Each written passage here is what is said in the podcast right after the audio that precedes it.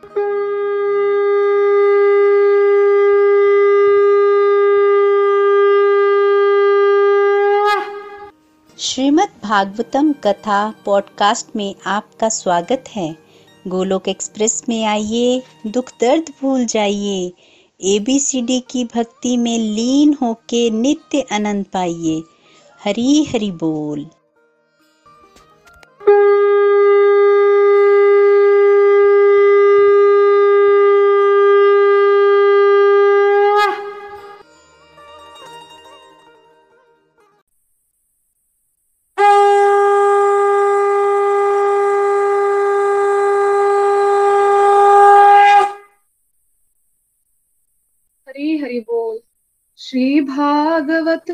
भगवान की है आरती, पापियों को पाप से है। हरि नाम यही, हरि धाम यही यही जग मंगल की है आरती। पापियों को पाप से है तारती। श्री भागवत भगवान की है आरती। पापियों को पाप से है तारती। ये शांति गीत पावन पुनीत पापों को मिटाने वाला, हरि दर्श दिखाने वाला। ये शांति गीत पावन पुनीत पापों को मिटाने वाला, हरि दर्श दिखाने वाला। ये सुख करनी, ये दुख हरनी सुख करनी, ये दुख हरनी। श्री मधुसूदन की आरती, पापियों को पाप से है तारती। श्री भागवत भगवान की है आरती, पापियों को पाप से है तारती। ये मधुर बोल जगफंद खोल, मार्ग दिखाने वाला बिगड़ी को बनाने वाला, ये मधुर बोल जगफंद खोल सन्मार्ग दिखाने वाला, बिगड़ी को बनाने वाला। श्री राम यही घनश्याम यही श्री राम यही घनश्याम यही यही प्रभु की महिमा की है आरती। पापियों को पाप से है तारती। श्री भागवत भगवान की है आरती। पापियों को पाप से है तारती। पापियों को पाप से है तारती। हरी हरि बोल। चलिए स्टार्ट करते हैं सत्संग प्रेयर्स के साथ। जय श्री कृष्ण चैतन्य प्रभु नित्यानंद श्री अद्वैत गदाधर श्री गौर भक्त वृंद हरे कृष्ण हरे कृष्ण कृष्ण कृष्ण, हरे हरे। हरे राम हरे राम राम राम, हरे हरे। हरे कृष्ण हरे कृष्ण कृष्ण कृष्ण, हरे हरे हरे राम हरे राम राम राम, हरे हरे। हरे हरे हरे राम हरे राम राम राम, हरे हरे। ओम नमो भगवते वासुदेवाय। श्रीमद भागवतम की जय। गौर निताई की जय। श्री श्री राधा श्याम सुंदर की जय। Transform the world by transforming yourself busy through the body free as a soul Hari Hari बोल, हरि हरि बोल। न शस्त्र पर, न शास्त्र पर। न धन पर और ना ही किसी युक्ति पर। मेरा तो जीवन आश्रित है प्रभु केवल और केवल आपकी कृपा शक्ति पर। गोलोक एक्सप्रेस में आइए दुख दर्द भूल जाइए एबीसीडी की भक्ति में लीन होकर नित्य आनंद पाइए। हरि हरि बोल जय श्री राधे कृष्णा। सो so, हरि हरि बोल एवरीवन तो देखिए कैंटो नंबर जो है वो तो कैंटो नंबर सिक्स पर हमारी चर्चा चल रही है तो लास्ट टाइम हम दक्ष प्रजापति की बात कर रहे थे कि दक्ष प्रजापति की साठ कन्याएँ उत्पन्न हुई और उन्होंने अपनी कन्याओं का विवाह जो है वो किया। सत्रह कन्याओं का विवाह जो है वो कश्यप ऋषि के साथ किया। कश्यप ऋषि की देखिए पत्नियाँ थी, जिनमें से दो पत्नियाँ कद्रू और विंता। कद्रू जो है, इन्होंने सांपों को जन्म दिया और विंता ने गरुड़ और अरुण को जन्म दिया। इसमें कथा इस प्रकार की दोनों बहनें ही थी, कद्रू के कड़ी कितनी संतानें हो गई और विंता के संतान नहीं हुई। विंता ने दो अंडों को जन्म दिया। और जब दो अंडों को जन्म दिया विंता ने तो 500 वर्ष बीत गए। अब माँ को तो इच्छा होती है उसकी भी संतान हो, जबकि उसकी बहनों के तो संतानें थी। तो इनको था कि मेरे भी जो है वो संतान होनी चाहिए। तो इन्होंने भी संतान के लिए क्या किया? अपने एक अंडे को फोड़ दिया। जब वो अंडा फूटा ना तो उसमें से आधा ही बेबी जो है वो निकला। मतलब बच्चे के ऊपर का हिस्सा तो प्रकट हो गया हुआ था, नीचे का हिस्सा जो है वो प्रकट नहीं था। तो उस बच्चे का नाम अरुण रखा गया। और जब उस बच्चे ने जो है वो देखा कि मेरा तो आधा ही शरीर विकसित है तो उसको अपनी माता पर बड़ी क्रोध आया। उसने माता को बोला कि आपने ऐसा क्यों किया? आपने मुझे सब मतलब पहले क्यों फोड़ दिया? मुझे पूरा होने क्यों नहीं दिया? तो जब उन्हें गुस्सा आया तो उन्होंने अपनी माता को श्राप दिया कि आप जो है वो अपनी सौत की जो है वो दासी बनकर रहेंगी।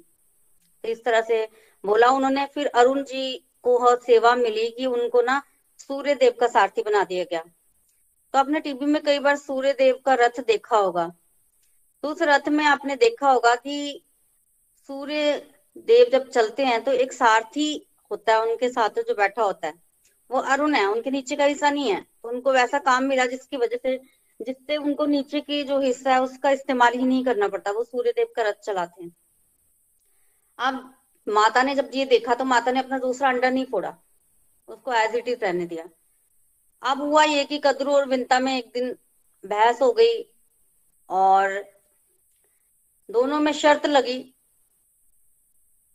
घोड़ों को देखकर कि घोड़ों की पूंछ सफ़ेद है या काली है तो हुआ ये कि कदरू ने छल किया। कदरू के जो बच्चे थे सांप वो सफ़ेद भी थे, काले भी थे तो उसने छल किया और शर्त ये थी कि जो जीतेगा, वो दूसरा जो है, जो हारेगा, वो दासी बन जाएगी। तो गलती से मतलब छल करके बिंता को हरा दिया गया और बिंता जो है, वो कदरू की दासी बन गई। और जब बिंता के वो दूसरा अंडा समय आने पर खुद फूटा एक हज़ार साल के बाद तो उसमें से गरुड़ जी का प्राकट्य हुआ। और जब गरुड़ जी का प्राकट्य हुआ, गरुड़ तो आप जानते हैं भगवान के वाहन है, वो कैसे भगवान के वाहन बने? और वो बहुत शक्तिशाली थे। उन्होंने जब अपनी माता को देखा कि उनकी माता जो है वो इस तरह से दासी है तो उसको अच्छा नहीं लगा।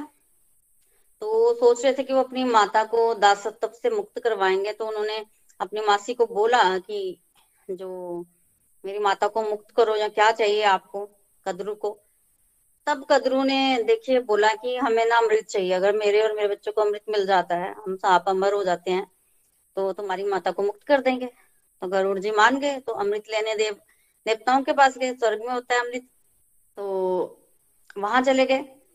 तो वहाँ पर जब ये पहुँचे तो पहले तो देवता लोग इनको अमृत लेके जाने ना थे क्योंकि अमृत पर देवताओं के अलावा नागों का तो बिल्कुल हक नहीं है, और वहाँ से भगवान भी प्रकट हुए। तो इस तरह से भगवान और गरुड़ जी के बीच में वार्तालाप हुई, भगवान ने ज्ञान भी दिया, और अल्टीमेटली भगवान ने बताया कि कैसे आप नागों को कैसे पिलाओगे अमृत। तब इन्होंने बोला कि पिलाना नहीं है, बेशक, पर मुझे माता को तो मुक्त कराना है। तो फिर, देखिए गरुड़ पुराण की भूमिका है यहाँ से। यहाँ से गरुड़ पुराण जो है वो उसमें सारा डिटेल में आता है कैसे भगवान ने क्या उपदेश दिया, गरुड़ को, वो सब आएगा उसमें। तो अल्टीमेटली लेकर के गए, उन्होंने नागुर को अमृत दिया। बड़े खुश हुए कदरू की वाह, कि अमृत मिल गया है तो उसके पश्चात गरुड़ जी अपनी माता को लेके चले गए। आप जब अमृत पीने की बारी आई तो नाग आपस में लड़ पड़े कि हम पहले पियेंगे, हम पहले पियेंगे। इनकी आपस में ऐसी लड़ाई हुई, जो अमृत नहीं पी पाए, और अल्टीमेटली इनके लिए अमृत था भी नहीं। बाद में गरुड़ जी उसको उठा के वापिस देवताओं को दिया थे, और नागों के हाथ कुछ नहीं लगा तो इस तरह से कश्यप ऋषि की संतानें, ये सारी। और इनकी संतानों से पूरी पृथ्वी भरी हुई है।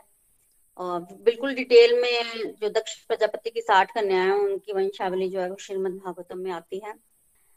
अब आगे बढ़ते हैं। एक बार क्या हुआ कि देव, देवराज इंद्र को ना अपने ऐश्वर्य का बहुत अभिमान हो गया। अभिमान हो गया, सभा में वो बैठे थे, एंजॉय कर रहे थे। अब आप जानते ही हैं स्वर्ग।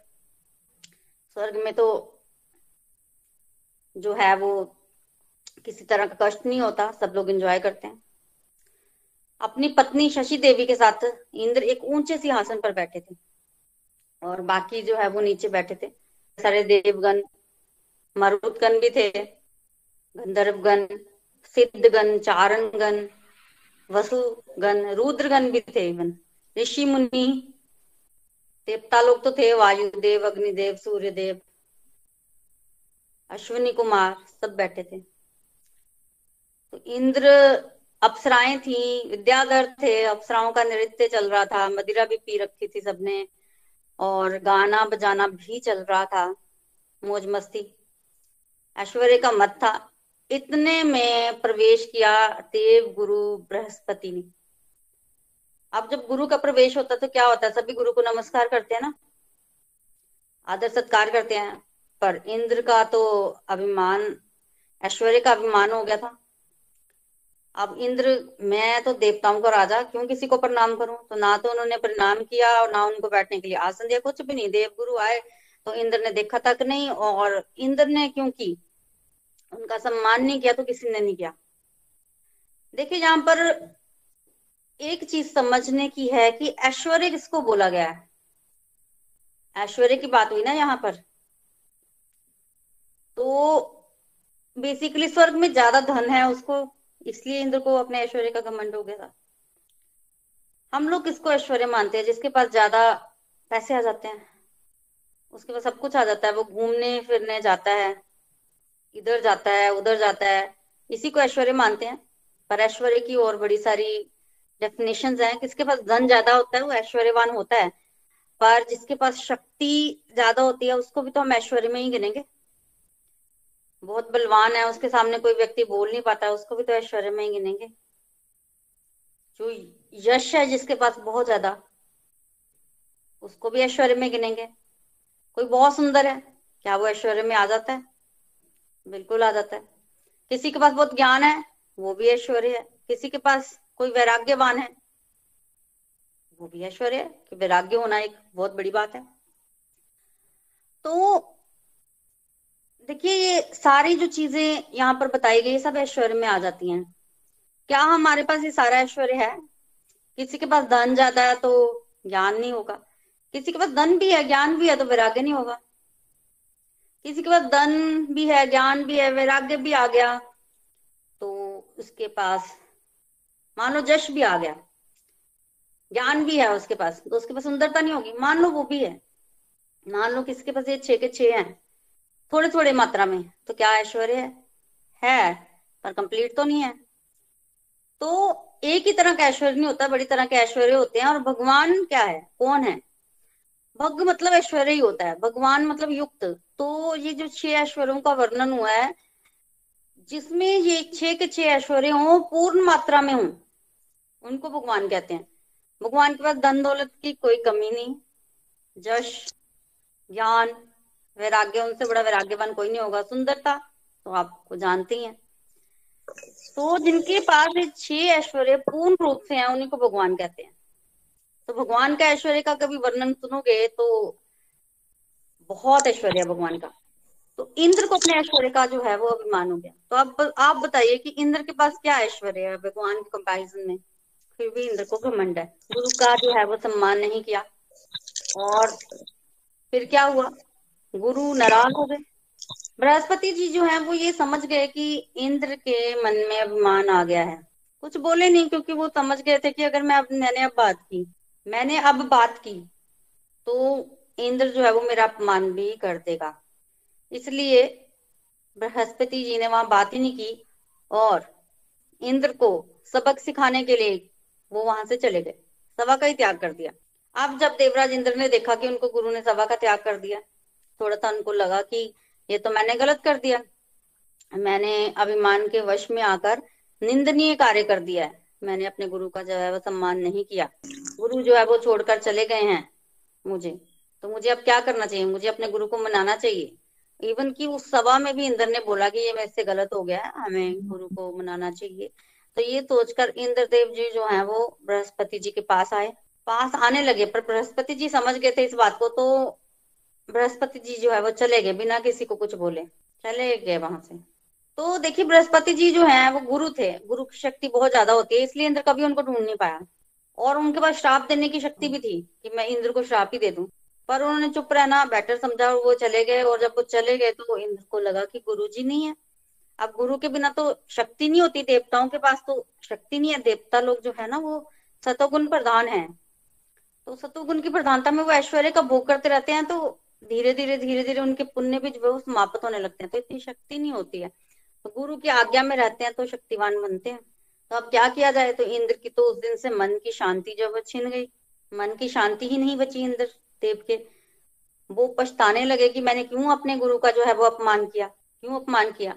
और दैत्य लोग जो है, वो इसी ताक में रहते हैं। उनको इस बात की खबर लग गई। हालाँकि जो भी हुआ, वो इंद्रदेव की सभा में हुआ, पर गुप्तचर होते हैं ना तो दैत्यों को इस बात की भनक पहले ही लग गई और जैसे ही उनको पता चला वो अपने गुरु शुक्राचार्य जी के पास गए और उन्होंने शुक्राचार्य जी को बोला ऐसे ऐसे है। शुक्राचार्य जी ने आज्ञा दी कि देवताओं पर चढ़ाई कर दो। तो देवताओं पर आक्रमण हुआ और देवता लोग हार गए। देवता लोग हार गए क्योंकि गाइड करने के लिए गुरु नहीं थे। अब हारे तो फिर देवताओं को याद आई ब्रह्मा जी की।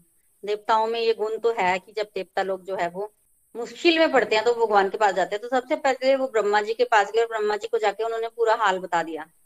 ब्रह्मा जी ने पहले तो थोड़ा डांटा कि आपने ठीक नहीं किया, गुरु का अपमान कर दिया। फिर ब्रह्मा जी ने यही बोला कि गुरु का अपमान करने के कारण ही आपकी ये दुर्दशा हुई है। फिर ब्रह्मा जी बता रहे हैं कि कुछ समय पहले ना असुर गुरु शुक्राचार्य का अपमान जो है वो असुरों ने कर दिया था। और शुक्राचार्य जी का अपमान करने के कारण असुरों की शक्ति जो है वो चली गई थी और असुर लोग जो है वो बार बार देवताओं पर आक्रमण करते थे। तो देवताओं और असुरों की लड़ाई में असुर हार जाते थे। अब असुर ने भी सोचा कि हम बार बार क्यों हार जाते हैं? तो हमारे हारने का कारण ये है कि हमने गुरु का अपमान किया है। तो फिर उन्होंने क्या किया? उन्होंने अपने गुरु को मनाया और गुरु की आज्ञा का पालन किया और गुरु की आज्ञा में रहते हुए उन्होंने अब युद्ध किया और अब वो जीत गए। तो अगर कोई गुरु का अपमान करता है तो उसको भी हार सामना जमा करना पड़ता है। तो अब असुर गुरु शुक्राचार्य ने तो दैत्यों को जो असुरों को जो है वो विजय दिला दी, पर तुमने उल्टा अपने गुरु का अपमान कर दिया, तुम्हें जो है वो विजय नहीं मिली। तो इस तरह से बताया देवताओं को। तो अब देवता लोग क्या करें? देवता लोग बड़े परेशान है। तो फिर ब्रह्मा जी ने उनको बोला कि आप जाइए त्वष्टा के पुत्र विषव रूप के पास। वो शक्तिशाली है, चरित्र भी अच्छा है तो वो उसको पुरोहित बना लीजिए। वो आपकी मदद कर सकता है। तो ब्रह्मा जी ने विश्व रूप के पास भेज दिया इनको, देवताओं को, और कहा कि विश्व रूप की तरफ़ से आप ना थोड़ा सा सावधान रहना, क्योंकि वो असुरों के प्रति समान रूप से जो है वो दयालु हैं। तो विषभ रूप की जो पिता थे, वो तो देवता थे और माता असुरी थी, असुर थी। तो दादकों की तरफ़ और नानकों की तरफ़ जो है विषभ रूप का जो है, वो समान रूप से झुकाव था। तो ब्रह्मा जी ने पहले ही देवराज इंद्र को बता दिया। अब देवराज इंद्र जो है, वो उसको तो उस समय अभी पुरोहित की ज़रूरत थी ना तो वो गए उनके पास। अब ये विषभ रूप तो बड़े छोटे थे और देवगन बड़े थे तो गए और जाकर वहाँ हाथ जोड़ा, नमस्कार किया, कहा, हम आपके पास आए हैं। और आप हमारे पिता मतलब हम तुम्हारे पिता के तुल्य हैं, आपके अतिथि हैं तो हमारी बात मानना आपका कर्तव्य बनता है। एक तो अतिथि, फिर देवता लोग, फिर पिता के समान है तो फिर आज्ञा पालन तो बनता है। तो ये सब बोला, विश्व रूप ने पूछा, क्या आज्ञा बताया कि हम हार गए हैं, और हमें तुम्हारी ज़रूरत है, तुम्हारी तपस्याओं की ज़रूरत है। तुम कुछ ऐसा करो कि हम लोग विजयी बने, हमें हमारा ऐश्वर्य जो है वापिस मिल जाए, असुर लोग हार जाएँ।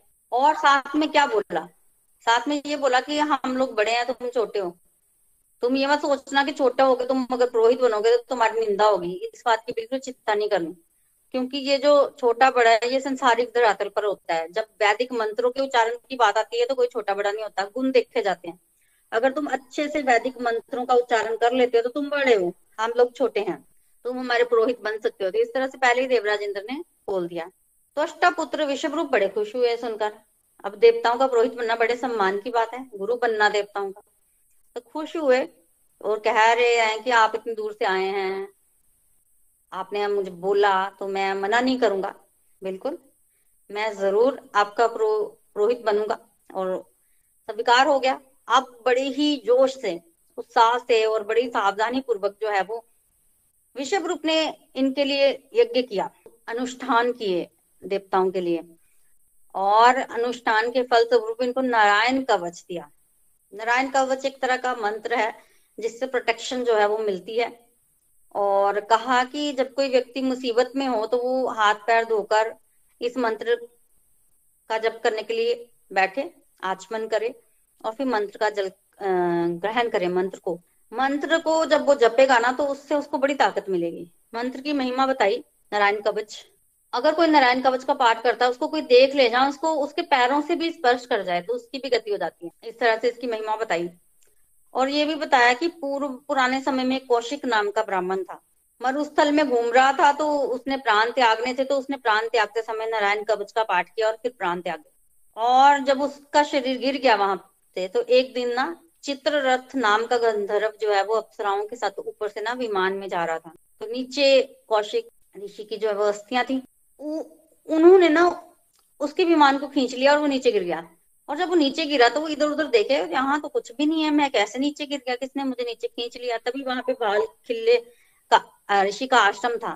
तो वहाँ बाल खिल्ले आदि जो थे, उनसे पूछा तो उन्होंने बताया कि ये कौशिक नामक की जो है वो अस्थियाँ हैं और ये नारायण कवच का पाठ करते करते जो है वो शरीर त्यागे तो इनकी अस्थियों में इतनी ताकत आ गई है कि इन्होंने तुम्हें नीचे खींचा, तुम इनको ना सरस्वती नदी में विसर्जन कराओ, इनका तो आगे जाओ। तो चित्ररथ बड़ा मतलब नारायण कवच का इस तरह का प्रभाव सुनकर ना बड़े उत्साहित हुए मतलब इतना प्रभाव है इसका।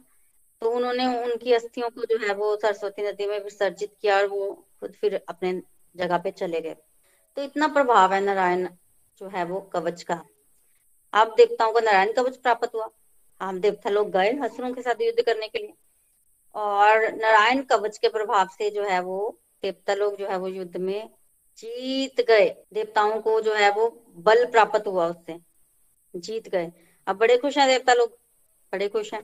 अब वो खुश तो हैं और साथ ही साथ वो तो एक बार वो विश्व रूप के पास आए तो क्या हुआ? विश्व रूप क्या करते थे कि जब वो देवताओं की तरफ़ से यज्ञ करते थे ना तो असुरों की तरफ़ से भी एक आहुति चोरी से दे देते थे।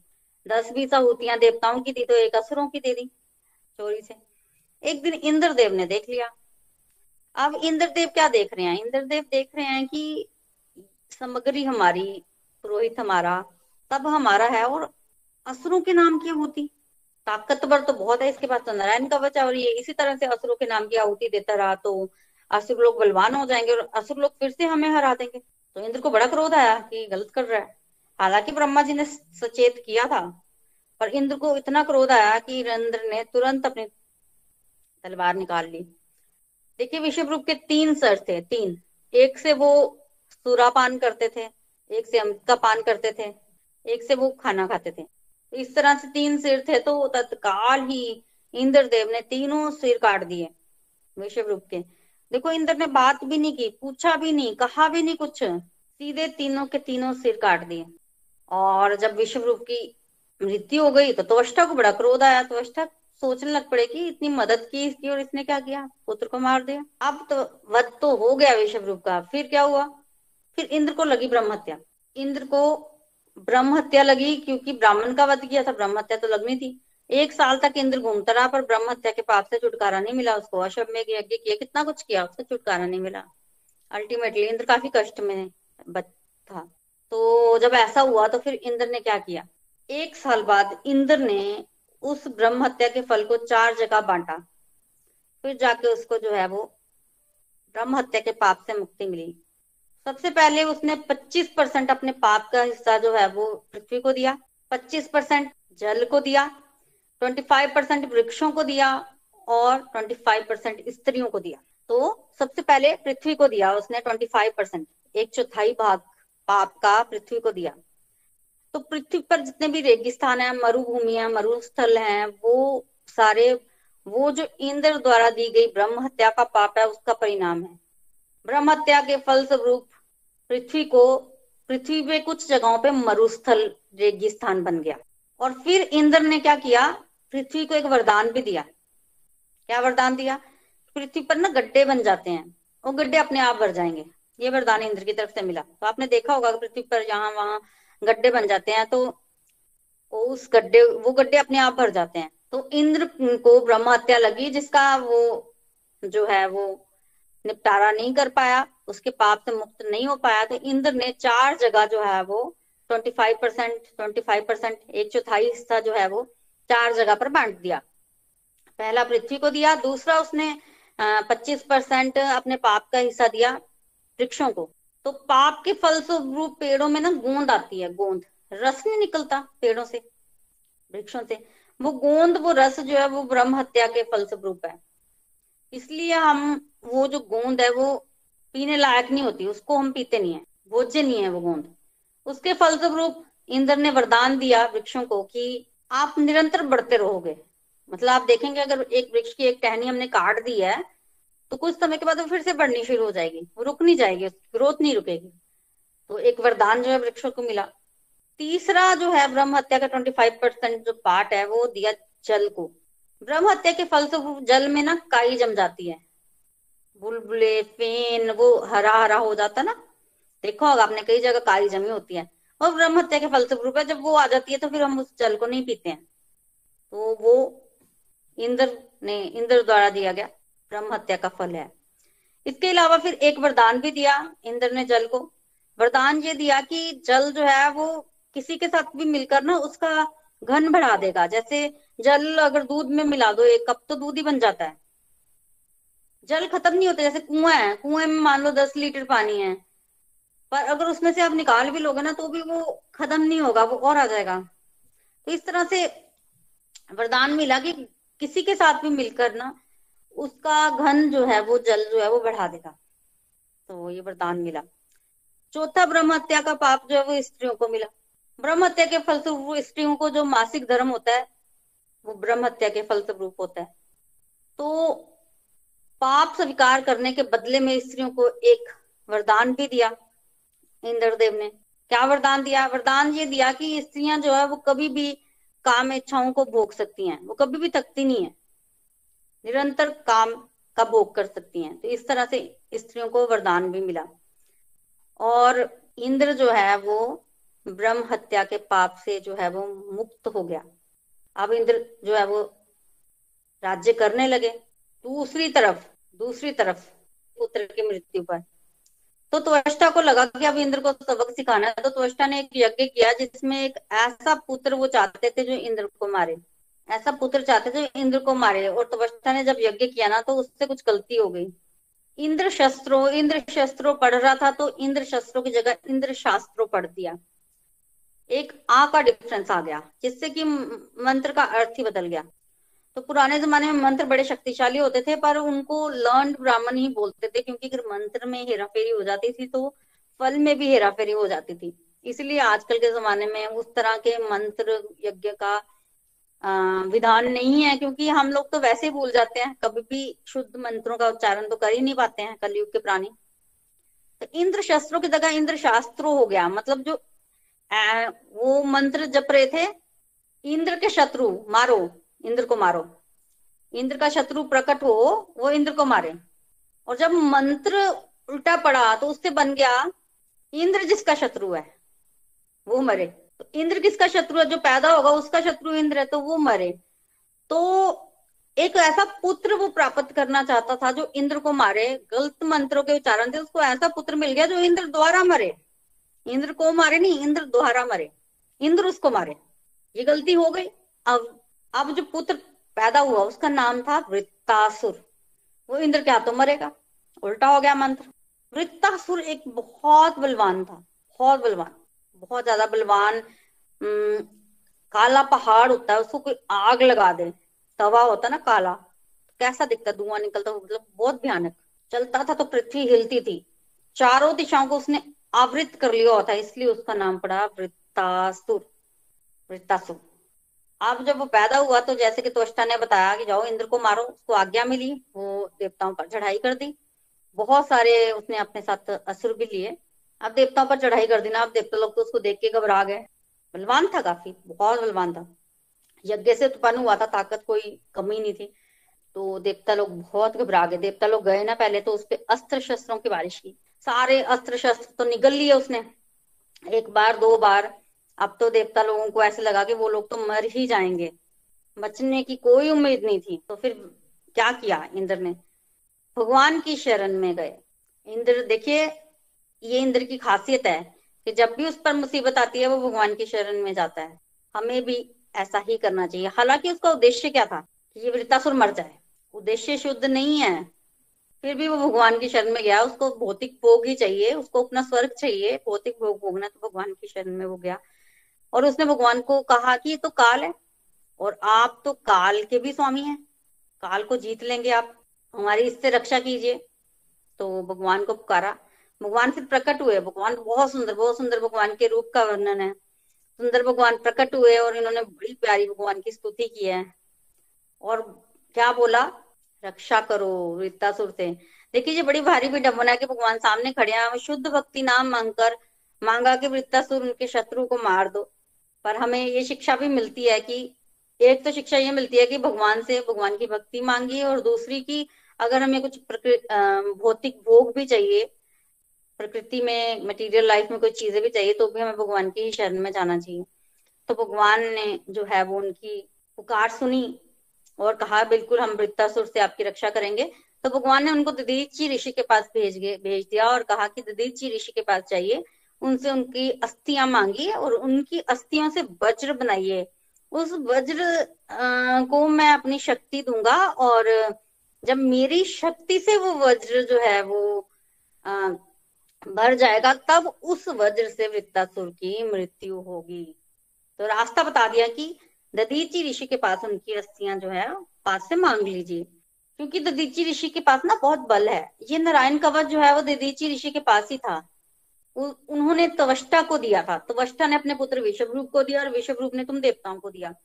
तो उन्होंने आत्मसात कर रखा है उसको। उनकी जो अस्थियाँ उसमें बल आ गया, वो नारायण कवच का। तो जब उनकी अस्थियों से वज्र बनेगा तो उससे विश्वरूप की मृत्यु उससे वरितासुर की मृत्यु होगी। तो इस तरह से भगवान जो है, वो कहकर चले गए। और भगवान ने ये भी बोला कि अश्वनी कुमारों को ददीची ऋषि के पास भेजिएगा। अगर अश्विनी कुमार देवताओं की तरफ़ से जाएँगे ना तो ददीची ऋषि ज़रूर आपको अपनी अस्थियाँ जो है वो दे देंगे। तो किस तरह से देवता लोग जो है वो गए ददीची ऋषि के पास और कैसे उनसे उनकी अस्थियाँ मांगी और कैसे वृत्तासुर का वध किया, इसका वर्णन हम कल के सत्संग में सुनेंगे। हरे कृष्णा हरे कृष्णा कृष्णा कृष्णा, हरे हरे हरे राम हरे राम राम राम, हरे हरे। हरी हरि बोल, Hari Hari. Thank you so much Preeti ji. आज का सत्संग भी बहुत अच्छा था। आई होप आप सबने बहुत एंजॉय किया होगा। बड़े सारे नए फैक्ट्स और बड़ी सारी चीज़ों के बारे में नई नई जानकारी और साथ में भगवान की स्तुति के बारे में आज की कथा से भी हमें पता चल रहा है। कुछ इंपॉर्टेंट लर्निंग्स हैं जो हम सबको यहाँ से लेनी चाहिए। ईर्ष्या का भाव समझ में आता है कि बहुत बुरा है। चाहे वो आपस में रियल सिस्टर्स ही क्यों ना हो लेकिन कैसे ईर्ष्या की वजह से बाद में एक को श्राप भोगना पड़ा। और दूसरे के बच्चे अमृत की लालसा होने के बावजूद भी जब आपस में लड़ते रहे कि मुझे मिल जाए, मुझे मिल जाए तो वो अमृत का भोग सांप नहीं कर पाए। तो ईर्ष्या जो है, वो बेसिकली एक बहुत बड़ी रुकावट है हम सब के लिए। अगर हम भक्ति में या इवन मटेरियल लाइफ में भी कोई सक्सेसफुल होना चाहता है तो उसको ईर्ष्या से बचना है। दूसरा हमने सीखा गुरु का निरादर। गुरु का निरादर अपमान करना जो है, वो बेसिकली सुसाइड है स्पिरिचुअल सुसाइड है, किसी के लिए भी। और इसी तरह जैसे कृपाचार्य जी का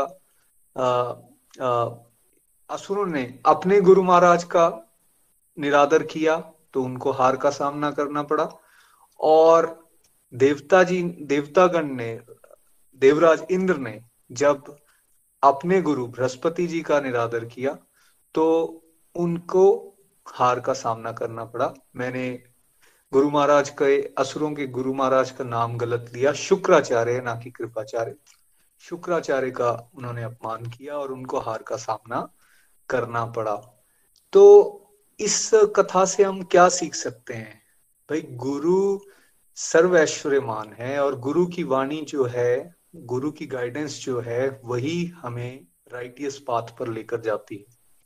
और जब व्यक्ति के अंदर अभिमान आ जाता है ना, जैसे हम देवराज इंद्र का वो सीन अगर याद करें तो कैसे उनके अंदर वो एक अहंकार और अभिमान की भावना ऐसी आ गई कि गुरु सामने हैं, उनको टोटली इग्नोर कर देते हैं इग्नोर कर देते हैं, देखते तक नहीं इस सीन को आप इस तरह से समझें, हम लोग कैसे करते हैं? हम भी करते हैं ये चीज़। हमें भी गाइडेंस के रूप में गुरु हमारे सामने आते हैं। हमें बहुत सारी चीज़ें बताई जाती हैं। नाम जाप कीजिए, भोग लगाइए, भगवान को नित्य निरंतर याद कीजिए, अपनी डिवोशनल प्रैक्टिसेस को प्रायोरिटी पे रखिए। आपकी संसारिक जिम्मेवारियों को अगर करना है तो भगवान के साथ जुड़ के कीजिए। इस तरह की बहुत सारी गाइडेंस जो है, वो गुरु के माध्यम से हमें मिलती है। लेकिन हम क्या करते हैं? हम क्या करते हैं? हम गुरु का निरादर करते हैं जब हम उस गाइडेंस को एक कान से सुनते हैं और दूसरे कान से उसको निकाल देते हैं। जबकि जो दुनियादारी की बातें होती हैं, जो किसी रिश्तेदार ने हमें कोई कमेंट मारा था या फिर किसी घर वाले ने हमें कोई इस तरह की बात बोली जो हमें अच्छी नहीं लगती, उसको हम एक कान से सुनते हैं और हृदय में उतार लेते हैं। पूरा मनन चिंतन उसके बारे में होता रहता है और उसको सोच सोच के खुद भी नेगेटिव और दूसरों के लिए भी नेगेटिव एनर्जी क्रिएट करते हैं। लेकिन जो गुरु की वाणी है, उसको हम क्या करते हैं? हम भी देवराज इंद्र बनते हैं उस समय पर और हम अहंकार वश अभिमान वश उसको इग्नोर कर देते हैं। इस कथा से हमें क्या सीखना है? इस कथा से हमें सीखना है कि इससे बचें बिकॉज़ ये पतन का कारण बन सकता है। और हम लोगों ने यहाँ नोटिस किया है जब जब हमें जो स्पिरिचुअल गाइड या मेंटोर हमें जो ट्रेनिंग दे रहे हैं या जो बातें बता रहे हैं, अगर हम उसको फॉलो करते जाएँ तो हमने देखा है कि हमारी बड़ी स्पिरिचुअल ग्रोथ होती है। दैट मीन सक्सेस जैसे देवराजेंद्र के केस में उनको जीत मिली बाद में, जब उन्होंने पुरोहित बनाया दूसरे गुरु महाराज को, ठीक है? लेकिन अगर हम बातों को नहीं सुनते और लटकाते हैं और इग्नोर करते हैं तो हम देखते हैं हमें हार का सामना करना है। हम हार क्या है हमारी? कि हम फिर से दुनियादारी के चक्कर में फंस जाते हैं। तो यहाँ से आप चॉइस बनाइए बिकॉज़ ये चॉइस हमेशा हमारे हाथ में रहेगी कि हमने उनकी गाइडेंस को सुनना है, जो स्क्रिप्चर्स में बताया गया है, उसको फॉलो करना है, या फिर अपनी मनमर्जी करनी है। और ये देवराज इंद्र कोई और नहीं है, ठीक है? ये देवराज इंद्र एक पोस्ट है, देवताओं में सबसे ऊपर सतोवृत्ति प्रधान है। लेकिन फिर भी वो गुणों के, तीन गुणों के अंदर है। ऊपर नहीं है, दिव्य अवस्था पर नहीं है। तो यहाँ से ये भी बात हमें सीख में आती है कि सतोगुण अगर किसी का प्रधान हो भी जाएगा, तब भी उसमें सूक्ष्म लेवल के अहंकार समय समय पर आता रहता है।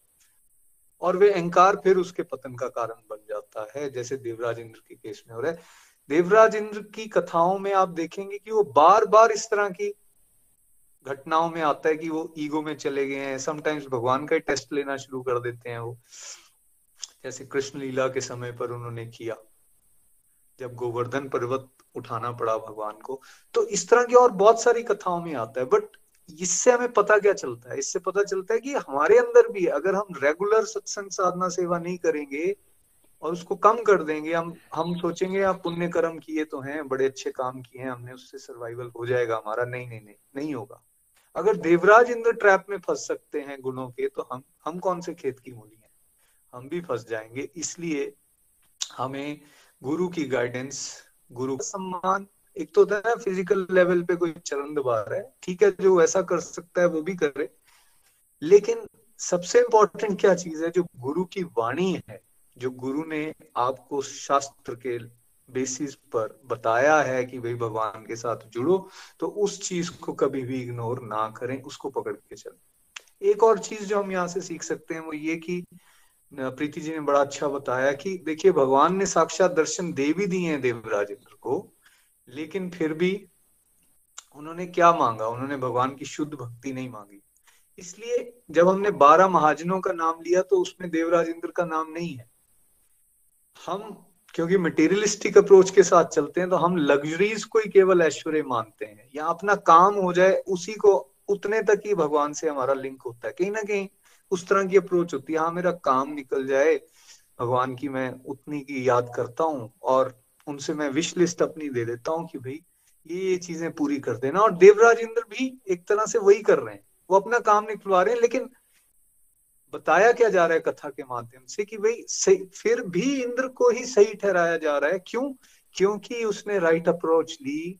अगर हमें कोई मटेरियल रिक्वायरमेंट भी है है इच्छा अभी मटेरियल भोग की, तब भी शास्त्र हमें ये समझाता है कि भगवान मटेरियलिस्टिक चीज़ भी तो भगवान के द्वारा ही दी गई है। इसलिए यहाँ से हमें ये सीख समझ में आती है कि वैसे तो टारगेट शुद्ध भक्ति का ही रखना है। लेकिन फिर भी अगर हमारे अंदर कोई लास, लालसा है, वासना है, किसी तरह की कोई डिज़ायर है, तब भी उससे भगवान से प्रार्थना कीजिए और प्रार्थना में ये बोलिए कि अभी मैं फंसा हुआ हूँ यहाँ पे। अभी मेरे मेरे में वो कैपेसिटी नहीं है कि मैं शुद्ध भक्ति आपकी प्राप्त कर सकूँ या मांग सकूँ। लेकिन काइंड आप वो दीजिए जिससे मैं डिवोशन में आगे बढ़ सकूँ। मेरी वो डिजायर्स को फुलफिल कीजिए, जिससे मैं धीरे धीरे आपके रास्ते इस तरह से हम लेकिन अगर भगवान के साथ जुड़ के चलते तो धीरे धीरे वो प्रीति जी एक बार बात करना चाहूँगा। बहुत प्यारी आप कथा करते हैं वृतासुर और देवराज के युद्ध और उनके बीच में हुए संवाद की चर्चा, जैसे उन्होंने बताया, अगले सत्संग में होगी। Thank you so much Hare Krishna Hare Krishna Krishna Krishna, Hare Hare.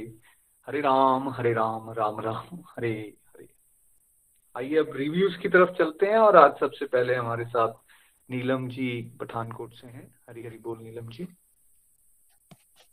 हरी हरी बोल हरी हरी बोल। मैं नीलम महाजन पठानकोट से। आज का सत्संग बहुत ही दिव्य। प्रीति जी और नितिन जी बहुत ही प्यारे ढंग से सत्संग और सम, समराइज किया गया इस सत्संग को। बहुत सी नई नई बातें सीखने को आज मिली, जैसे कद्रू और विनीता की आज स्टोरी हमें पता चली। ये तो पता था कि कद्रू की दास्ता में रही विनीता जी, लेकिन ये नहीं पता था कि क्यों रही। और आज इसकी समझ में आई कि कैसे अरुण, जो कि उनका बेटा ही था, उसने उसे कैसे श्राप दिया था कि आप की बहन की दास्ता आपको स्वीकार करनी पड़ेगी, क्योंकि उन्होंने अंडे को समय से पहले ही फोड़ दिया था। तो समय से पहले हमें भी जहाँ से ये लर्निंग मिलेगी जो भी काम होना होता है जब उसी हमें वेट करनी चाहिए धैर्य रखना चाहिए। जैसे इसके बाद एक हज़ार वर्ष के बाद गरुड़ जी आए हैं तो ऐसे अगर उन, उनकी माता जो है अरुण जी के लिए भी थोड़ा धैर्य रखती तो वो भी सही सलामत होते लेकिन भगवान की जैसी इच्छा होती है वैसे ही होता है। फिर उसके बाद देवराज इंद्र को अपने ऐश्वर्य पर अभिमान हो गया। ऐश्वर्य के मद में उसने अपने गुरु की अवज्ञा कर दी। और गुरु की अवज्ञा जो कर देता है, उसका पतन तो होना ही होता है। और आज प्रीति जी ने बहुत बताया कि, बहुत अच्छी तरह से बताया कि कैसे धन, शक्ति, जश, सुंदरता, ज्ञान और वैराग्य, ये भी तो ऐश्वर्य ही है। और ये छे के छह ऐश्वर्य किसमें होते हैं? भगवान में होते हैं। भगवान ही असली ऐश्वर्यवान है। अगर संसार में किसी के बाद आ जाए तो एक आएगा जब दो ऐश्वर्य आएँगे अगर किसी के पास धन संपत्ति है तो शक्ति नहीं होगी, है ना? अगर किसी के पास सुंदरता है तो कुछ और नहीं होगा। अगर किसी के पास सब कुछ है तो वैराग्य नहीं होगा, है ना? और वैराग्य होना तो बढ़िया बात है ना तो विशेष कृपा है जी। तो इस तरह से ये जो इंद्र हैं, देवराज इंद्र हैं, जो कि सतोगुण प्रधान है, सतोगुण में स्थित नहीं है। बहुत अच्छी तरह से नितिन जी ने बताया कि कैसे सतो मतलब गुणों का प्रभाव होता है सतोगुण में, भी तो हम फंसे ही होते हैं संसार में। और इंद्र ने अपने गुरु की अवज्ञा कर दी। जब उनके गुरु क्योंकि उस समय नाच गाना चल रहा था स्वर्ग की स्वर्ग में और एक सभा में बैठे थे और बृहस्पति जी वहाँ आए। ना तो इंद्र ने प्रणाम किया ना ही उनको मतलब खड़े होकर उनकी रिस्पेक्ट की और ना ही उनकी तरफ़ ध्यान दिया। और ना, अगर इंद्र नहीं रिस्पेक्ट देगा तो बाकी के देवता क्यों देंगे? तो इस तरह से उनका अपमान हो गया बिना कुछ कहे, जबकि उनके अंदर इतनी शक्ति गुरुओं में होती है कि वो श्राप दे सकते हैं, लेकिन बिना श्राप दिए, बिना कुछ कहे, बृहस्पति सी लौट गए। जब लौट गए तो इंद्र को थोड़ी सी समझ आई कि मैंने ये क्या कर दिया, और उसके बाद वो गए हैं उनसे माफ़ी मांगने के लिए। लेकिन जो बृहस्पति जी हैं, उन्हें पता चल गया था और वो छिप गए। वो मिले ही नहीं, और उस समय से इनका पतन आरंभ गुरु की आगे का पालन करना बहुत ज़रूरी होता है। अगर गुरु की अवज्ञा हो जाए तो पतन होना ही होना होता है।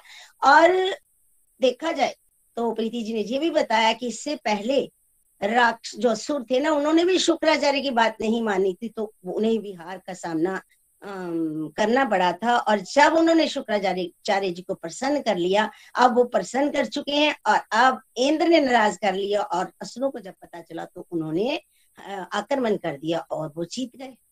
अब देखिए इंद्र में ये क्वालिटी है कि जब भी कोई प्रॉब्लम आती है ना, सीधे भगवान के श्री चरणों में जाती है, ब्रह्मा जी के पास चले गया शरण में चले जाती है। ये बहुत बड़ी बात है, भगवान कहते तो है, भगवत गीता में भी तो कहते हैं कि मेरा भगत जो पुण्यात्मा है, आर्थ हो, चाहे अर्थार्थी हो, चाहे जिज्ञासु हो, चाहे ज्ञानी हो, वो मेरा भगत है, मेरे पास आता है तो मैं उसको, उस पर प्रसन्न होता हूँ। तो भगवान में खुश भी होते हैं कि अगर संसारी चीज़ भी चाहिए तो मेरे पास ही आया तो जे जाते हैं तो वो कह, पहले तो उन्हें कहते हैं कि आपने अपने गुरु की अवज्ञा क्यों की? और फिर उन्हें कहते हैं कि अब आप जाइए विश्व रूप के पास, वो असुरों की तरफ़ से हैं, लेकिन अगर आप जाएँगे तो मना नहीं करेंगे, वो बात अच्छे हैं। और साथ में वो कहते हैं कि वो असुरों की तरफ़ से है, क्योंकि उनके पिता तो ब्राह्मण है, लेकिन माता असुर जाति की है और असुरों के प्रति समान रूप से वो अनुकूल है। और वो हो सकता है कि असुरों की तरफ़ से भी आहुति डालें मतलब उनकी तरफ़ से भी चोरी से आहुति डालें। देखिए, यहाँ पे हमें ये लर्निंग मिली कि ब्रह्मा जी के पितामह के कहने पर भी इंद्र वहाँ पे जाते हैं और अन्य विनय करके उन्हें अपना गुरु बना लेते हैं और उसके बाद वो उनके लिए विश्व रूप से जब अन्य विनय करते हैं तो उन्होंने पूरे उत्साह से देवताओं के कल्याण के लिए अनुष्ठान किया और नारायण कवच उसके पास था और नारायण कवच कवच नामक उसका एक मंत्र होता है।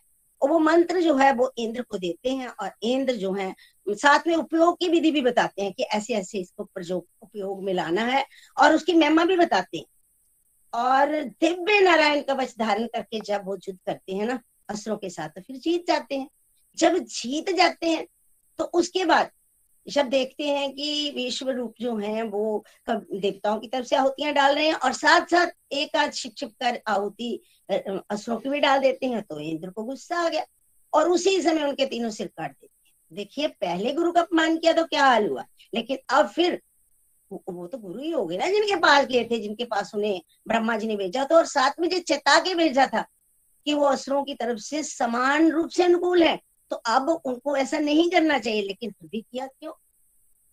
इसलिए किया, क्योंकि हम जैसे, वो तो देवराज हैं, लेकिन हम जैसों को, वो जीवों को ये बताना चाहते हैं कि गुरु की अवज्ञा करेंगे तो पाप का भागीदार होना पड़ेगा। और जब ये जो इंद्रदेव मार देते हैं ना, इस गुरु को भी, विश्व रूप को भी तो उसके बाद उन्हें पाप लगता है, क्योंकि ब्रह्म हत्या लगी, वो ब्राह्मण थे। जब ब्रह्म हत्या लगी तो पाप से कैसे ऋण हो? ये इंद्र के पास इतनी शक्ति थी कि वो ऋण हो सकते थे। लेकिन ये अपने इस जो पुण्य था, उसको खर्च नहीं करना चाहते थे, क्योंकि राजा ने इंद्र पर, इंद्र ने स्वर्ग पर राज्य करना है, उसके लिए उसे मतलब उसे चाहिए ना, शक्ति भी चाहिए। वो अपनी शक्ति जो है, दिव्य शक्ति जहाँ पुण्य खर्च नहीं करना चाहते, इसलिए उन्होंने श्राप जो है ना, उसे निरस्त नहीं किया। उन्होंने श्राप को भोगता, एक साल तक पूरा इस श्राप को भुगता इसके बावजूद भी उन्होंने फिर जैसे प्रीति जी ने बताया कि आ, मतलब उन्होंने चार भागों में इस पाप को बांटा और वृक्षों को जल को स्त्रियों को और पृथ्वी को जे पाप बांट दिया और उसके बाद वो पाप से रहित हो गए और फिर इंद्र पृथ्वी को संभाल लिया। लेकिन दूसरी तरफ़ दूसरी तरफ़ उनके पिता जो है मतलब विश्व रूप के पिता जिसको मारा है उन्होंने उनको गुस्सा बड़ा आया। कि विश्व रूप ने इनके लिए इतना अच्छा कार्य किया। ये असुर होते हुए भी उन्होंने इनकी मदद की। इसलिए कि जन कल्याण हो। देवताओं ने मतलब करना होता, कार्य करना होता जन कल्याण के लिए तो इन, इनके लिए विश्व रूप ने कार्य किया। इन्होंने उसे ही मार दिया। मेरे पुत्र को ही मार दिया। तो उनको बड़ा गुस्सा आया। उन्होंने एक यज्ञ किया। यज्ञ में ऐसा योद्धा पैदा करने के लिए कि जो शुद्ध में इंद्र को मारे। और जहाँ पे हमें ये भी लर्निंग मिली कि एक शब्द के गलत हो जाने से। सिर्फ़ जैसे प्रीति जी ने बताया कि इंद्र शस्त्रों बोलना था, उसके स्थान पर इंद्र शास्त्रों बोल दिया, एक सिर्फ़ मात्रा के गलत हो जाने से उस मंत्र का अर्थ बदल गया और मीनिंग जब बदल जाता है मतलब पहले उन्होंने इस तरह से बोल रहे थे कि इंद्र को जो मारे, लेकिन वो जो मात्रा लगाने से उसका अर्थ जो हो गया, इंद्र द्वारा जो मारा जाए। तो इस तरह से वो मतलब पुत्र पैदा हुआ, उसका नाम बाद में वृत्रासुर रखा असल में वो बहुत बहुत ही भगवान का भगत था और बहुत ही बलवान था।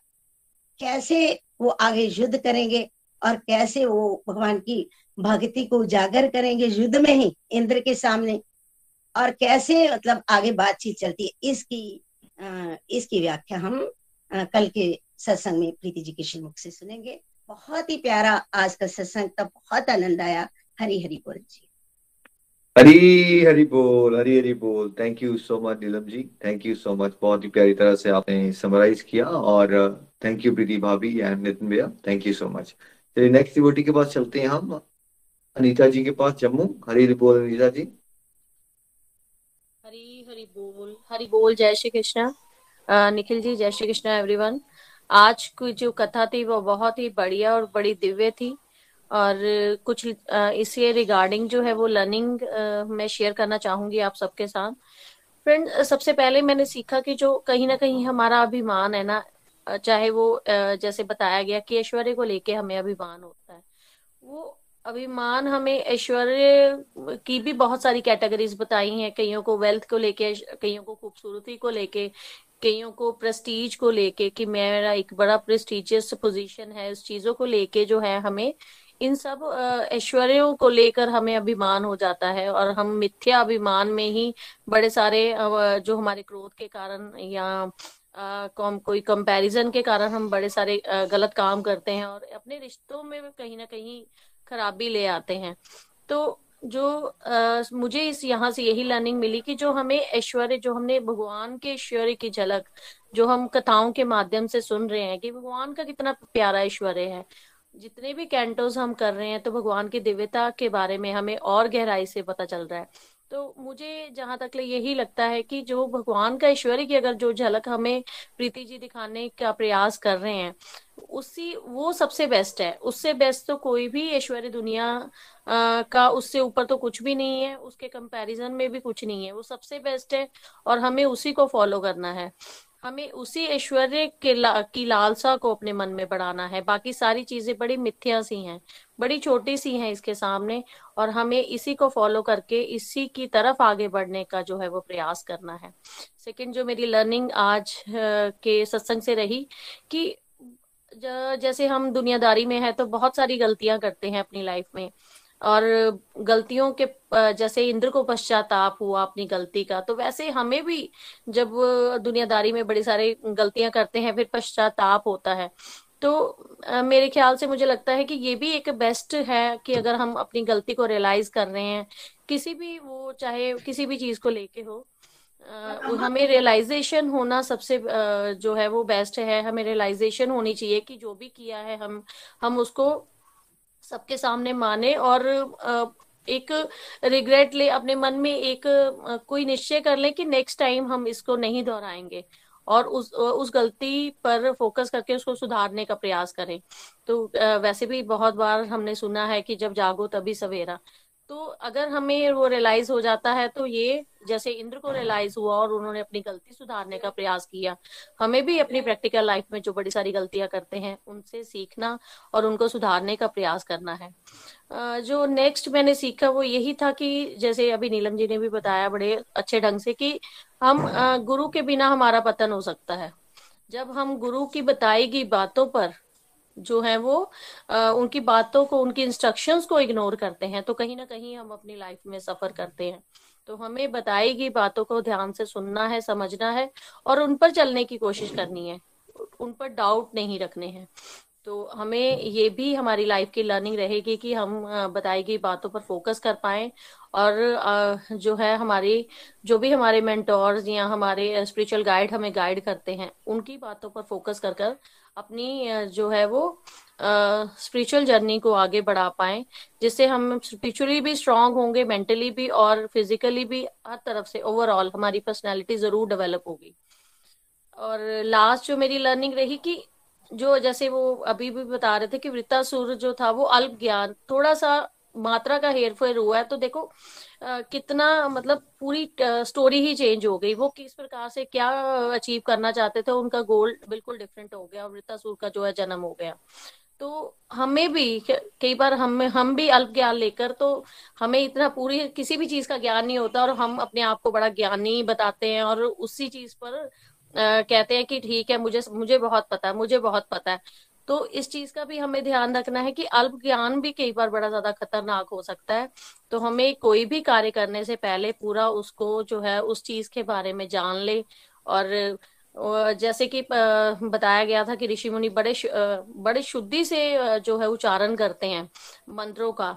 तो उस प्रकार से उन्होंने मंत्रों का उच्चारण नहीं कर पाए, जिसके कारण ये सब हुआ। तो हमें भी यही, ये, जो मुझे यही लर्निंग मिली यहाँ से कि अल्प ज्ञान भी हमारे लिए डेंजरस हो सकता है। तो हमें जो भी तभी फोकस करना है कि स्पिरिचुअल गाइड बता रहे हैं, क्योंकि भी जो भी हमारे गुरु हैं, वो उनको हमसे ज़्यादा ज्ञान है। इसीलिए वो आज जो है, वो हमें गाइड कर पा रहे हैं। तो अगर हमें अल्प ज्ञान हो रहा है तो उस पर चलने की बजाय उनकी भी सुन लेनी चाहिए अपनी लाइफ में। ताकि अगर हमारे में कोई कमी रह जाए तो वो उनको वो ज़रूर हम कुछ सिखा पाएँगे हमें और हम उसको सुनकर इम्प्रूव करके और अच्छे ढंग से जो है अपनी जो भी हमने जर्नी शुरू की है वो उसको और अच्छे ढंग से कर पाएँगे। हरी हरी बोल। Thank you very much Hari बोल जी। Thank you so much Anita ji. Hari Hari बोल। थैंक यू सो मच चलिए नेक्स्ट चलते हैं हम रेणु जी के पास। हरी हरी बोल, रेणु जी। हरी हरी बोल जी, मैं रेणु जयंत त्रिपाठी कानपुर से बोल रही हूँ। आज के सत्संग से जो मेरी लर्निंग बनती है, वो मैं आप सबके साथ शेयर करना चाहती हूँ।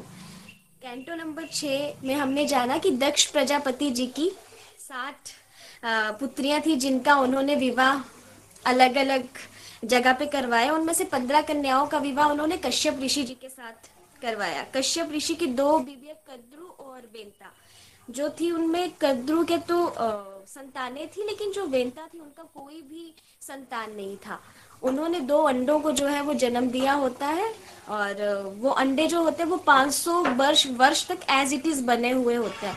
अब माँ की जो लालसा होती है अपनी संतान को देखने की ज़्यादा होती है तो जो है, वो उन्होंने लालसावश अपने एक अंडे को फोड़ दिया, जिसके फूटते ही जो है वो अरुण जी का जन्म होता है। तो जब अरुण जी का जन्म होता है तो उनका ऊपर का शरीर तो होता है, लेकिन नीचे का शरीर नहीं होता है, जो देख के उनको क्रोध आता है।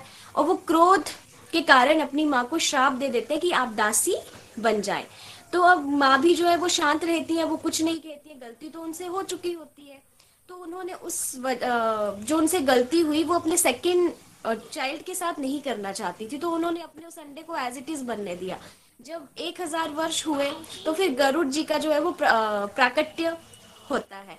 तो जब गरुड़ जी अपनी माँ को दासी दासी के रूप में देखते तो उनको बहुत दुख होता है कि मेरी माँ जो है वो दासी बनी हुई है। तो वो प्रभु जी के पास जाते हैं कि किसी तरह से जो है वो मैं अपने माँ को इस दास बंधन से मुक्त करो। तो जब वो कंदरू जी कहती है कि आप जो है वो हमें अमृत पान लेकर आइए। अगर हम, मैं और मेरी संतानें अमृत पान करती है तो मैं आपकी माँ को जो है वो दास जो मैंने दासी जो बना के रखा हुआ है, उससे इनको मुक्त कर दूँगी। तो गरुड़ जी जो है वो प्रभु के पास जाते हैं, प्रभु जो है वो उनको उपदेश देते हैं। उस उपदेश को देने के बाद वो उनको अमृत भी देते हैं। वो अमृत लेके जब गरुड़ जी अपनी दूसरी मतलब अपना वो माँ की बहन कद्रू के पास जाते हैं, उनको देते हैं और अपनी माँ को वहाँ से छुड़ा लेते हैं। तो छुड़ाने के पश्चात जो है वो जब वापिस आ रहे होते हैं तो जो कद्रू जी की संतानें होती है वो सब भी आपस में लड़ने लगते हैं जिसकी वजह से वो अमृत पान नहीं कर पाते हैं। तो हमें ये भी संदेश मिलता है कि हम जो भी ब्रदर सिस्टर्स हैं हमें आपसी भाईचारे के साथ जो है वो रहना है। उसके बाद हमने जो है वो किस तरह देवराज इंद्र अपने ऐश्वर्य के चक्कर में अपने अभिमान के चक्कर में आ, मन मद होकर किस तरह अपने गुरु का अपमान करते हैं? वहाँ पे जो है वो अप्सराओं का नृत्य हो रहा है, ऋषि मुनि आए हैं, सभी देवा देवता गण जो है वो वहाँ पे आए हुए हैं। और उसी टाइम पे जो है वो अप्सराएँ नृत्य भी कर रही है और बृहस्पति जी भी आते हैं। अब भगवान देव, देवराज इंद्र जो है वो अपने उच्च सिंहासन पे अपनी पति, पत्नी शशि के साथ विराजमान है। तो वो तो ऐश्वर्य में इतने डूबे हुए कि अपने गुरु का भी अपमान कर देते उनको प्रणाम नहीं करते। उनको प्रणाम ना करते हुए देख के बाकी जो भी देवगण होते हैं, वो भी उनको प्रणाम नहीं करते। अब बृहस्पति जी तो गुरु है उनके। अब गुरु का ज्ञान तो हमेशा ही सर्वश्रेष्ठ और सबसे ऊँचा माना गया है तो वो समझ जाते हैं कि ये अपना मद में डूबे हुए हैं। अगर मैं यहाँ पे कुछ बोलूँगा भी तो ये मेरा अपमान भी कर सकते हैं। तो उन्होंने सही सोचा कि मैं अपमान करवाऊ, इससे बेटर है कि मैं चला ही जाऊँ यहाँ से। तो वो बिना बोले चले जाते हैं। अब इंद्र जी को रियलाइजेशन तो होता है, लेकिन उस रियलाइजेशन का कोई फ़ायदा नहीं है, क्योंकि गुरु तो उनसे जो है वो रुष्ट होके चले गए, जिसकी वजह से उन्हें कष्टों का सामना करना पड़ा। असुर उनके ऊपर युद्ध करते हैं। किस तरह देवराज इंद्र उस युद्ध में हारते हैं? हारने के पश्चात वो ब्रह्मा जी के पास जाते हैं कि हाँ जी, हमें कोई उपाय बताइए जिससे जो है वो हम दोबारा से अपने स्वर्ग लोक को प्राप्त कर सके। तो फिर ब्रह्मा जी उनको जैसे बताते हैं कि आपने तो गुरु अपमान किया है। जब शुक्राचार्य जी ने शुक्राचार्य जी का राक्षसों ने अपमान किया, उन्होंने उनका साथ छोड़ दिया, पर उन्होंने चलो प्राश्चित का भाव लाया जल्दी। तो जिस वजह से फिर शुक्राचार्य जी फिर से असुरों को गाइड करने लगे, जिस वजह से जो है वो युद्ध में वो विजय को प्राप्त हुए और आपने अपने गुरु का तिरस्कार किया। और आप जो है वो अपना जो है वो अच्छा खासा राज्य जो है वो आपने खो दिया। मेन सीख यही बनती है कि हमें अपने गुरु को हमेशा सर्वश्रेष्ठ मानना है, ऊपर स्थान देना है, क्योंकि गुरु के बिना हमें कोई भी ज्ञान नहीं दे सकता और हम इतने बड़े नहीं है कि हर चीज़ हमें ऑटोमेटिकली किसी भी चीज़ को हम ग्रेस्प कर सके। तो उसके बाद फिर भी ब्रह्मा जी ने जो है वो उनको तोष्टा जी के जो पुत्र विश्व रूप जी जो है, उनके पास जाने के लिए कहा कि आप उनके पास जाइए। तो वो उन उनके पास भेजने के साथ साथ ब्रह्मा जी ने उनको सचेत भी किया कि आप उनके पास जा तो रहे पर आप ये ध्यान रखिए कि उनके पिता जो है वो ब्राह्मण है, लेकिन माँ उनकी जो है वो असुर कुल से बिलोंग करती है। तो इस वजह से वो दोनों की तरफ़ उनका बराबर झुकाव है, देवताओं की तरफ़ भी और राक्षसों की तरफ़ भी। तो अगर वो यज्ञ भी करते हैं तो वो कुछ ना कुछ तो यज्ञ में देव देवताओं के साथ साथ असुरों की तरफ़ से भी कुछ योगदान उनका रहेगा। तो जब ये सब बात सुनने के पश्चात इंद्र जी विश्व रूप जी के पास जाते तो वो कहते हैं जाके, हम बड़े हैं देव तुल देवता है, आपके पिता तुल्य है, और आपके अतिथि बन के आपके पास आए हैं। हम चाहते हैं कि आप हमारे पुरोहित बने, और आप हमारे लिए जो ये, जब आप हमारे पुरोहित पुरोहित बनेंगे तो आपका स्थान जो है वो हमसे भी ऊँचा होगा। तो उन्होंने एक तरह की, उनको कहा कि हम देवता लेकिन आप हमारे पुरोहित बनेंगे? तो आपका स्थान ऊँचा आएगा। तो ये बात सुन के विश्व रूप जी भी जो है वो खुश हो गए। तो उन्होंने जो है वो देवताओं के लिए यज्ञ करना शुरू कर दिया और नारायण कवच का तो उन्होंने जो है वो यज्ञ प्रारंभ किया। तो एक बार जो है वो इंद्र जी देख रहे हैं कि वो यज्ञ तो कर रहे हैं, अगर यज्ञ में वो दस आहुतियाँ देवताओं की तरफ़ से डालते हैं तो एक आहुति राक्षसों की तरफ़ से डाल रहे हैं। तो ये देख के अब इंद्र जी जो है वो क्रोधित हो गए, जबकि ब्रह्मा जी ने उनको सचेत किया है। कि आपको जो है वो ध्यान रखना है, क्योंकि उनका दोनों तरफ़ से जो अटैचमेंट है वो इक्वल है, चाहे देवताओं के साथ हो, चाहे असुरों के साथ हो। पर जो देवराज इंद्र हैं, वो इस बात को भूल गए। तो उन्होंने तुरंत अपनी तलवार निकाली और विश्व रूप जी के तीनों सर उनका तीन सर थे, एक से वो सुरा पान करते थे, एक से एक से जो है अमृत पान करते थे और एक से खाना खाते तो उन्होंने तलवार के झटके, उनके तीनों सर जो है वो एक साथ काट दिए, जिसके प्रभाव से तोष्टा जी जो थे उनको क्रोध आया और इंद्र जी जो है वो ब्राह्मण हत्या का जो पाप था वो उनके सर पे लग गया। तो अब ब्राह्मण हत्या से तो कोई भी नहीं बच सकता, चाहे वो इंसान हो, चाहे वो देवता हो। तो जो है वो उन्होंने अपना उस, इससे भी हमें यही सीख मिलती है कि हमें अत्यधिक क्रोध से भी जो है वो बचना है। तो लास्टली उसके बाद जो है वो सॉरी देवता अपने क्रोध से जो है वो इंसान को बचना चाहिए। तो फिर जो है वो इंद्र जी ने जो है वो अपना जो पाप है वो चार बराबर हिस्सों में बांट दिया। तो आज हमें, मेरी यही लर्निंग बनती कि हमें जो है वो अहंकार से बचना चाहिए, क्रोध से बचना चाहिए। कभी भी हमें गुरु का अपमान नहीं करना चाहिए। अगर हम कुछ भी गलत करते हैं तो हमें रियलाइजेशन का भाव हमारे अंदर होना चाहिए। तो ये सब चीज़ें जो हम अपना सत्संग साधना, सेवा और सदाचार से ही बढ़ा सकते हैं। तो आज से मेरी, आज के सत्संग से यही लर्निंग बनती है। हरी हरी बोल जी। Thank you thank you Renu ji. देखिए, ये सारे जो यहाँ पे कथाएँ बताई जा रही है, इनका मेन पर्पज होता है कि हम अपने अंदर, हमें हर बंदे को लगता है मैं बहुत अच्छा हूँ, लेकिन जब हम देखते हैं यहाँ इतनी महान महान पर्सनैलिटी से कितनी ज़बरदस्त गलतियाँ हो रही है राइट तो वहाँ से हम समझ पाते हैं कि क्या चीज़ों से हमें बचना चाहिए। Thank you so much last review आज का, संगीता जी, हरी बोल। हरी हरी बोल एवरीवन हरे कृष्णा हरे कृष्णा कृष्णा कृष्णा, हरे हरे। हरे राम हरे राम राम राम, हरे हरे। व्यासपीठ को नमन है। प्रीति जी ने आज बहुत सुंदर सिक्स कैंटो में हमने प्रवेश किया हुआ है। उसकी कथा सुनाई है हम सबको। जहाँ से स्टार्ट किया उन्होंने कि दक्ष प्रजापति की जो साठ कन्याएँ हैं, उसमें से सतारह कन्याओं को कश्यप ऋषि के साथ उनकी शादी होती है। और कश्यप ऋषि की जो दो पत्नियाँ हैं कद्रु और विंता, वो दोनों में किस तरह ईर्षा का भाव है? हैं तो बहनें, लेकिन एक दूसरे के प्रति ईर्षा रख रही हैं।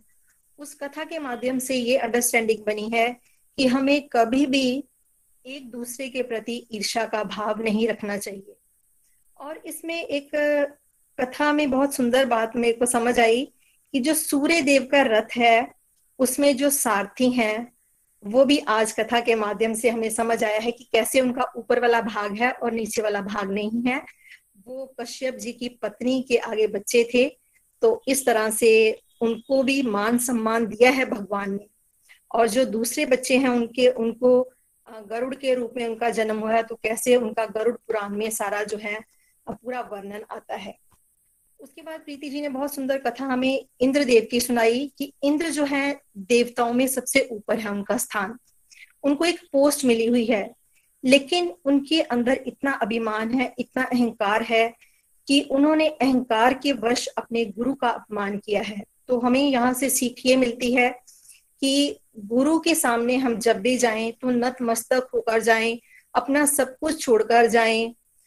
हम जैसे सोचते हैं कि हमारे पास बहुत शक्ति है, हम बहुत ऐश्वर्यवान हैं, हमारे पास बहुत धन है, ज्ञान है, रूप सुंदर है। लेकिन ये सब छोड़कर हम गुरु के पास जाएँगे तो ही हम वहाँ से कुछ ग्रहण कर सकते हैं। गुरु को कभी भी हमने ये नहीं सोचना कि वो हमारे से छोटे हैं, उनके गुण देखे जाते हैं।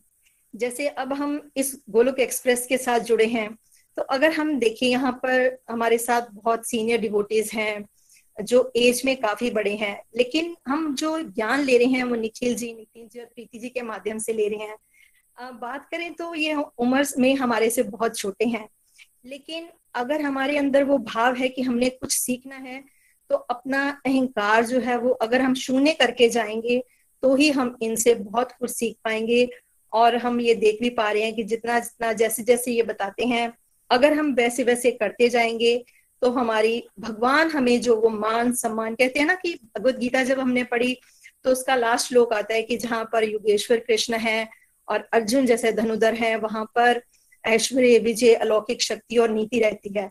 तो इस तरह से जैसे जैसे हम भगवान को अपने जीवन में लाते हैं, अपनी बुद्धि में उनको विराजमान करते हैं और अर्जुन के फुट स्टेप्स पर चलते हैं तो निश्चित रूप से ये सारे जो गुण हैं, जो भगवान के अंदर हैं, छह के छह ऐश्वर्य, वो गुण हमारे अंदर भी धीरे धीरे आना शुरू हो जाते हैं। और फिर दूसरी लर्निंग है कि हमें क्रोध से भी बचना चाहिए, कि जैसे उनको क्रोध आ जाता है तो क्रोध के वशीभूत होकर विश्व रूप का जब वो सर काट देते हैं तो इंद्र को ब्रह्म हत्या का पाप लगता है। उस पाप का निवारण करने के लिए उन्होंने उस हत्या के फल को चार भागों में बांटा। ये भी एक नई लर्निंग मैंने आज सीखी कि किस तरह से पृथ्वी पर जो मरुस्थल है, वो उनके क्रोध का परिणाम है और पृथ्वी था कि वो गड्ढे जो है पृथ्वी के, वो अपने आप भर जाएँगे। वो 25 प्रतिशत उन्होंने भाग जो है अपना वो पृथ्वी को दिया था। और जल के प्रति बताया उन्होंने कि जल में जो काई जम जाती है, वो पाप के फल स्वरूप है और जल को वरदान है कि वो किसी के साथ भी मिल जाएगा तो उसका जो वॉल्यूम है वो एक्सपेंड हो जाएगा। और वृक्षों के साथ बताया, प्रीति जी ने बहुत सुंदर कि पाप के फल स्वरूप जो वृक्षों से गोंद निकलता है, जिसको हम कभी पीने लायक नहीं होता है जबकि वृक्षों का कितना बेनिफिट है, वो हमें छाया देते हैं, फल देते हैं, फूल देते हैं। लेकिन वरदान उनको यही मिला था कि आप निरंतरता से वो बढ़ते रहेंगे। और स्त्रियों के बारे में भी बताया कि उनको जो मेंस्ट्रुअल साइकिल है, वो उसके पाप का फल है और वरदान ये है कि वो कभी भी जीवन में थकेंगे नहीं। तो इस तरह से बहुत सुंदर कथाएँ हैं जिनके माध्यम से हम रोज कुछ ना कुछ नया सीखते हैं।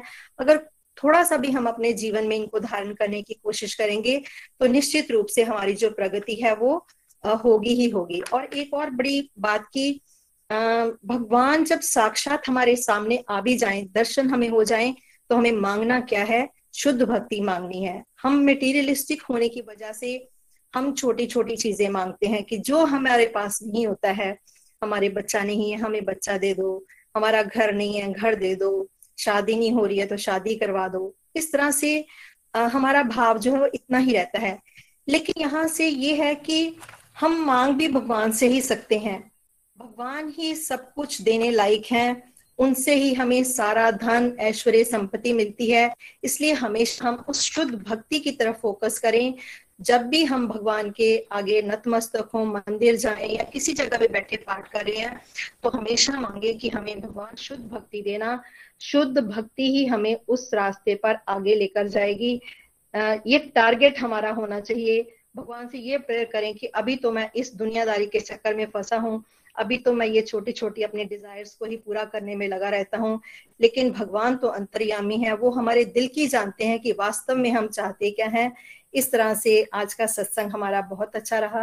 Hare Krishna Hare Krishna Krishna Krishna, Hare Hare Hare Ram Hare Ram Ram Ram, Hare Hare. Busy through the body free as a soul Hari Hari बोल, हरी हरि बोल। Thank you Sangeeta ji thank you देखिए, किसी भी तरह से ना हमें चलना भगवान के साथ ही, जुड़ना भगवान के साथ ही है। अगर आज हम मटेरियलिस्टिक डिज़ायर लेके चल रहे हैं, तब भी भगवान से जुड़िए। लेकिन जब आप नित्य नित्य सत्संग साधना सेवा करते हो, तब आपको ये रियलाइजेशन आनी चाहिए कि मटेरियल डिजायर्स के चक्कर में भगवान से जुड़ना कुछ ऐसी ही है कि हीरो के व्यवहारी से जाके क्या मांग लेना, कांच के दो टुकड़े मांग लेना। तो क्या पता कोई स्पेशल कृपा हो जाए और एक दिन भगवान के दर्शन हो जाए और अगर हम अज्ञान में होंगे और भगवान सामने खड़े हो और फिर हम वही गए मेरी शादी करा दो, मेरा बच्चा दे दो, मुझे मेरा बिज़नेस में फ़ायदा करा दो बिकॉज़ हमारे दिमाग में वही है ना। सामने घूम ही वही रहा है। तो पता ही नहीं होगा हमें कि एक्चुअली भगवान से शुद्ध भक्ति मांगनी चाहिए, उनकी प्रेम मांगना चाहिए। तो अल्टीमेटली इस डिज़ायर को, देखिए सत्संग का मेन रोल होता है कि भौतिक इच्छाओं का ग्राफ घटे और आध्यात्मिक इच्छाओं का ग्राफ बढ़े और अल्टीमेटली हम ईश्वर से उनका प्रेम मांगे। हरी हरी बोल जी थैंक यू सो मच चलिए हम प्रेयर सेगमेंट में चलते हैं। आप रजनी जी के पास, कोटा। हरी हरी बोल रजनी जी। हरे हरि बोल, हरे कृष्णा हरे कृष्णा कृष्णा कृष्णा, हरे हरे हरे राम हरे राम राम राम, हरे हरे। आज का सत्संग बहुत ही दिव्य था, बहुत ही आनंद आया और उससे मेरी तो ये लर्निंग बनी है कि हमें ईर्षा नहीं करनी चाहिए और कभी भी गुरु का निरादर नहीं करना चाहिए, क्योंकि गुरु की जो वाणी होती है, वही हमें सही रास्ता दिखाती है और ना ही कभी हमें अहंकार करना चाहिए। और जो भी हमारे गुरु हमें बताते हैं, जो भी हमारे मेंटोर हमें बता रहे हैं, जो भी करने के लिए, उसे हमें रेगुलर करना चाहिए, जैसे वो बताते हैं और उनकी आज्ञा का पालन करना चाहिए। हरी हरी बोल, चलिए अब आप प्रेयर प्रेयर की चलते हैं। आज की प्रेयर है, सरोज शर्मा जी ने अपने सन लोक, सन इन लोके की मेंटल और फ़िज़िकल हेल्थ के लिए बोला है। ज्योति ठाकुर जी की स्पिरिचुअल और फ़िज़िकल हेल्थ के लिए, कविता मल्होत्रा जी की स्पिरिचुअल हेल्थ के लिए, बिंदु कुमार जी के सन की गुड हेल्थ के लिए, इंदु महाजन की इंदु महाजन जी की मेंटल और फ़िज़िकल हेल्थ के लिए, राजपुरी जी की स्पिरिचुअल हेल्थ के लिए, विजय वाराणसी जी की स्पिरिचुअल हेल्थ के लिए प्रेयर चंद्र राजवानी के सन की बिज़नेस के लिए प्रेयर है संविदा पाठक जी, उनका बेटा जो इंडिया पहुँच चुका है उनके लिए और बाकी बच्चे जो सही सलामत पहुँच जाए उनके लिए प्रेयर सुनीता ठाकुर जी की, सुनीता ठाकुर जी ने प्रांजल चंब्याल जी की फ़िज़िकल हेल्थ के लिए जसोमती ठाकुर और उनकी फैमिली की कंप्लीट हेल्थ के लिए प्रेयर राजकुमारी राणा जी के बेटे और उनकी फैमिली के लिए मेंटल फ़िज़िकल हेल्थ के लिए प्रेयर कृष्णा देवी जी के और उनके हस्बैंड की मेंटल और फ़िज़िकल हेल्थ के लिए प्रेयर नीतू गुप्ता जी की एल्डर सिस्टर की फ़िज़िकल एंड स्पिरिचुअल हेल्थ के लिए, राजकुमारी राणा जी की मदर की फ़िज़िकल हेल्थ के लिए, कविता अरोरा जी की एल्डर सिस्टर की फ़िज़िकल हेल्थ के लिए पूजा महाजन के बेटे पारस और मानस की गुड हेल्थ के लिए प्रेयर सन्नी जी के फैमिली की स्पिरिचुअल हेल्थ के लिए, नीतू शर्मा जी के हस्बैंड, जो भी उन जो भी उनकी कोई प्रॉब्लम है, उस वो उस उससे वो जल्दी बाहर आए, उसके लिए प्रेयर सदेश अग्रवाल जी की भतीजी की शादी के लिए।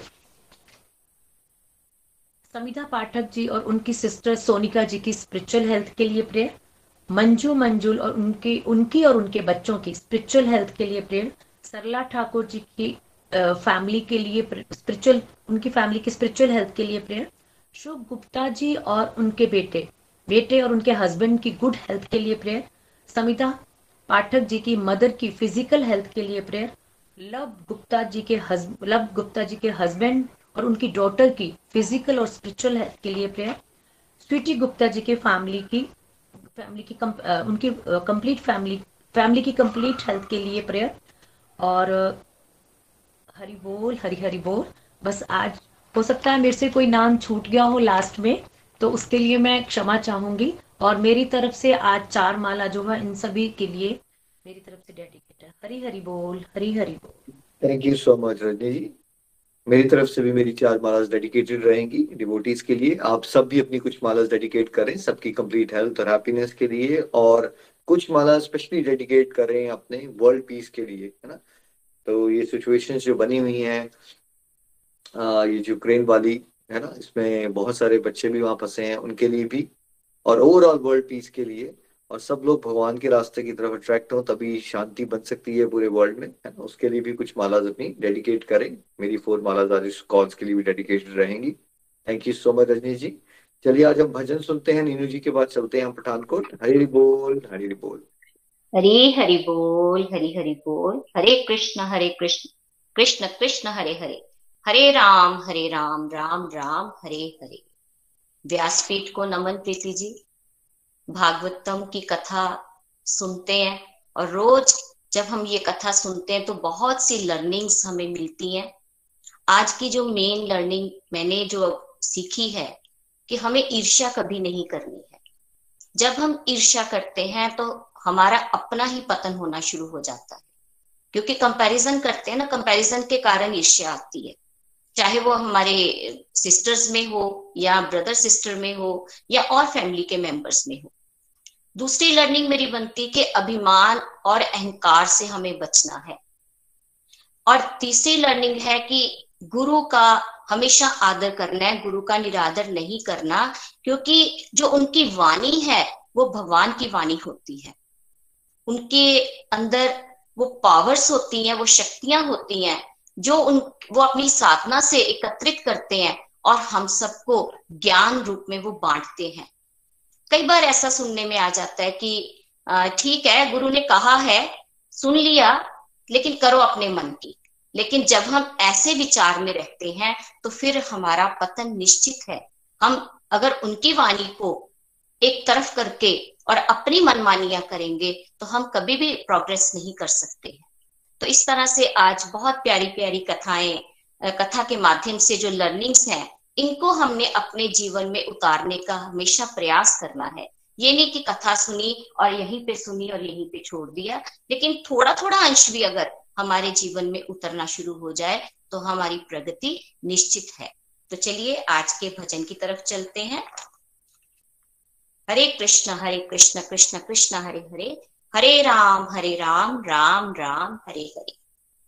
मन वे पचन कर गोविंद दा मन वे पचन कर गोविंद दा फलनी में रुखानू लग दे सदा ही लग दे भजन कर गोविंद दा मन वे भजन कर गोविंद दा तू एथे सदा नहीं रहना, के मन मेरा कहना। भजन कर गोविंद दा मन वे भजन कर। गोविंद दा फल नी मेरु खानू लग दे, सदा ही लग दे। भजन कर गोविंद दा, मन वे ए पूंजी श्वासा दी मन वे ए पूंजी श्वासां दी एनु लादे प्रभु दे लेखे के जग पे आवेखे भजन कर गोविंद दा, मन वे भजन कर गोविंद दा, मन वे भजन कर गोविंद दा, मन वे। के जात किसे नहीं पूछनी मन वे के जात किसे नहीं पूछनी ओथे अमला दे होनगे नवेड़े ओथे अमला दे होनगे नवेड़े समझ मन मेरे, भजन कर गोविंद दा। मन वे, भजन कर गोविंद दा तू रहना के मन मेरा कहना, भजन कर गोविंद दा। मन वे भजन कर गोविंद दा। मन वे केली में होके चलिया करो। मन वे केली में होके चलिया करो। फल नी में रुखानू लग दे सदा ही लग दे केली में होके चलिया करो ओ मन वे भजन कर। गोविंद दा मन वे भजन कर। गोविंद दा, राधे राधे राधे, गोविंद, राधे। राधे राधे राधे, जय जय, राधे। राधे राधे राधे, गोविंद, राधे। राधे राधे राधे, गोविंद, राधे। मन वे भजन कर गोविंद दा मन वे भजन कर गोविंद दा, फल नीवे रुखानू लग दे, सदा ही लग दे, तू भजन कर बंदे आवे मन वे भजन कर गोविंद दा मन वे भजन कर गोविंद दा। हरी हरि बोल हरी हरि बोल। हरी हरी बोल। Thank you Neelu ji thank you everyone आज के आनंद की जय हो श्रीमद् भागवतम महापुराण की। जय हो। हरे कृष्ण हरे कृष्ण। गोलोक एक्सप्रेस से जुड़ने के लिए आप हमारे email address info at Golok express dot O R G द्वारा संपर्क कर सकते हैं। या हमारे व्हाट्सएप या Telegram number seven zero one eight zero two six eight two one से भी जुड़ सकते हैं। आप हमसे फेसबुक पेज और यूट्यूब चैनल के माध्यम से भी जुड़ सकते हैं। हरी हरी बोल।